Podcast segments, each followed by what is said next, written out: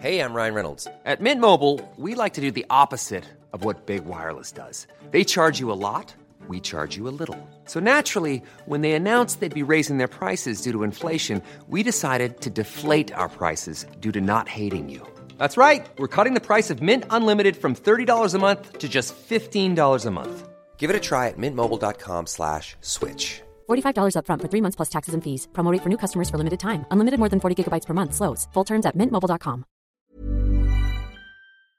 Hi, I'm Lawrence Dallaglio, host of the Evening Standard Rugby Podcast, brought to you in partnership with QBE Business Insurance. The show is available to listen to now and right up to the end of the season when the winners of the Champions Cup will be crowned at Tottenham Hotspur Stadium and the fight for the Premiership title will be decided at Twickenham. QBE is one of the world's leading insurers and they will help your business build resilience through risk management and insurance solutions. Subscribe and download now wherever you get your podcasts. Thanks for listening. ES Audio. From the Evening Standard in London, I'm Mark Blunden, and this is The Leader. The sarcophagus. Every schoolchild who's been to the British Museum knows it was the burial coffin of ancient Egyptian elites, but it's something else, something critical to stopping radiation leaking out from the reactor at Chernobyl. This now decaying steel and concrete tomb was built inside the plant over Reactor 4 in the months after the 1986 explosion to contain lava, contaminated soil, and debris from the blast. British scientists are working with colleagues from Ukraine's Institute for Safety Problems of Nuclear Power Plants and National Academy of Science, and they're getting plenty of high tech help we're joined by Professor Tom Scott, a nuclear expert at the University of Bristol and Royal Academy Research Fellow, who's regular visitor to Chernobyl to carry out radiation mapping research on the sarcophagus with assistance from a pack of digital canines. So, what's the latest on your work mapping and the dismantling of the sarcophagus? The task of taking the sarcophagus apart is now very much one of lifting block after block off to reveal what's left of Unit 4. Could you explain a little uh, about what this part of the reactor looks like? If you think about the Chernobyl power plant site as being four reactor units all, all in a row, and effectively they're in pairs. So Unit 1 and 2 sit right next to each other and share some of the same infrastructure, and Units 3 and 4 also sit next to each other. It was Unit 4 which had the explosion. And after the incident, when the fires which were burning in the reactor core were put out, they built a structure over the top and around the sides of Unit 4, which is what we regard as being the sarcophagus. And it was a structure that, for the most part, is prefabricated concrete blocks and concrete shapes, which are stacked just a bit like you know a children's uh, children's wooden block stacking toy, um, because people couldn't get close enough to sort of grout joints or do bolts up. So very much this structure is is formed just with gravity helping to hold everything together.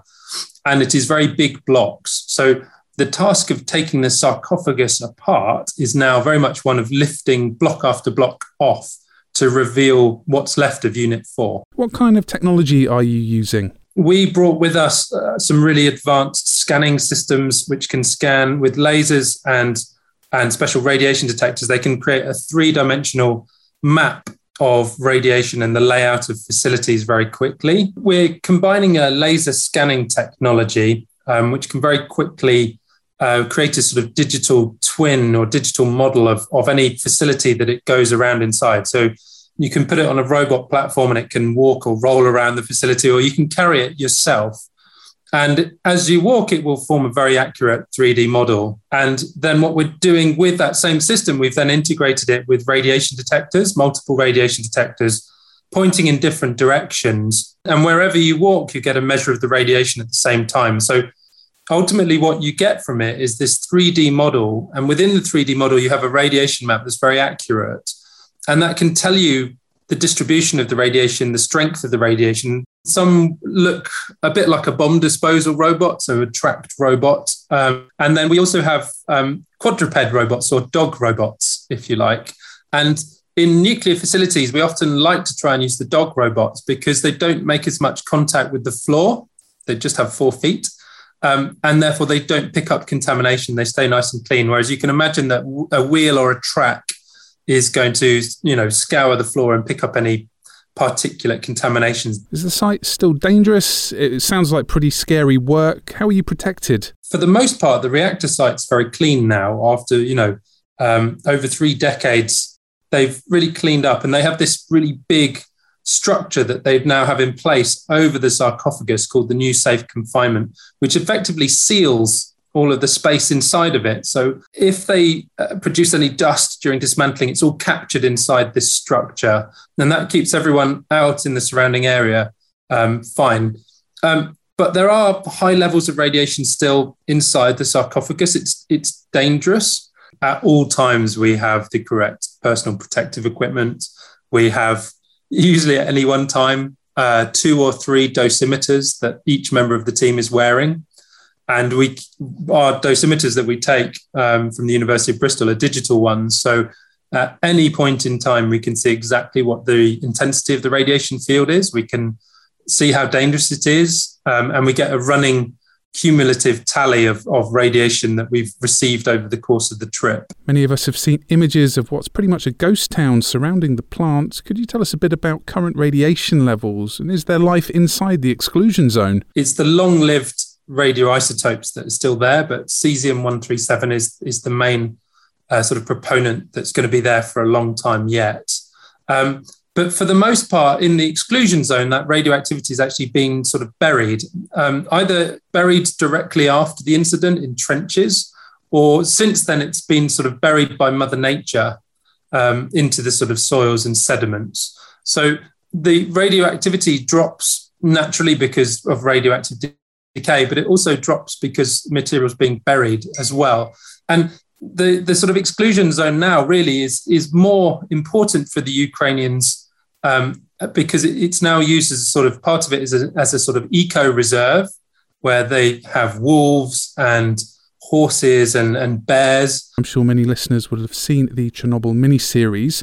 What's your take on the show? Do you think it's accurate? It's, for the most part, very accurate. The, the only bit they don't quite get right is they make it look like a helicopter crashed because of the radiation. But in reality, the helicopter crashed because it hit, it hit a, uh, a crane. And in fact, uh, we worked recently at the vehicle graveyard, which is near the site, where all of these sort of old hulls of the helicopters and tanks and tr- trucks are all sort of lined up and dumped one one on top of the other, and it's it's quite amazing going there and seeing everything, including the um, the Joker robot, the robot that was lifted onto the roof of the building to try and push some of the fuel debris back into the core.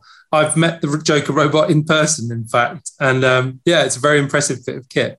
You're wearing the clothes that they were wearing back in 1986, pretty much.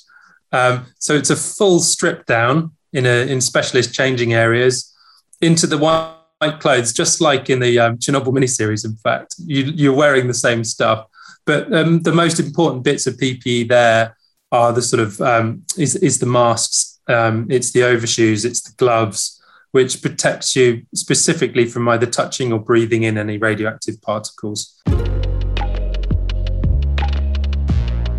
There's more news in the Evening Standard newspaper and at standard.co.uk.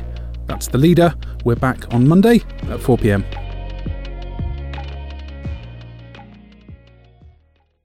Hi, I'm Lawrence Dallaglio, host of the Evening Standard Rugby Podcast, brought to you in partnership with QBE Business Insurance. The show is available to listen to now and right up to the end of the season when the winners of the Champions Cup will be crowned at Tottenham Hotspur Stadium and the fight for the Premiership title will be decided at Twickenham. QBE is one of the world's leading insurers, and they will help your business build resilience through risk management and insurance solutions. Subscribe and download now wherever you get your podcasts. Thanks for listening.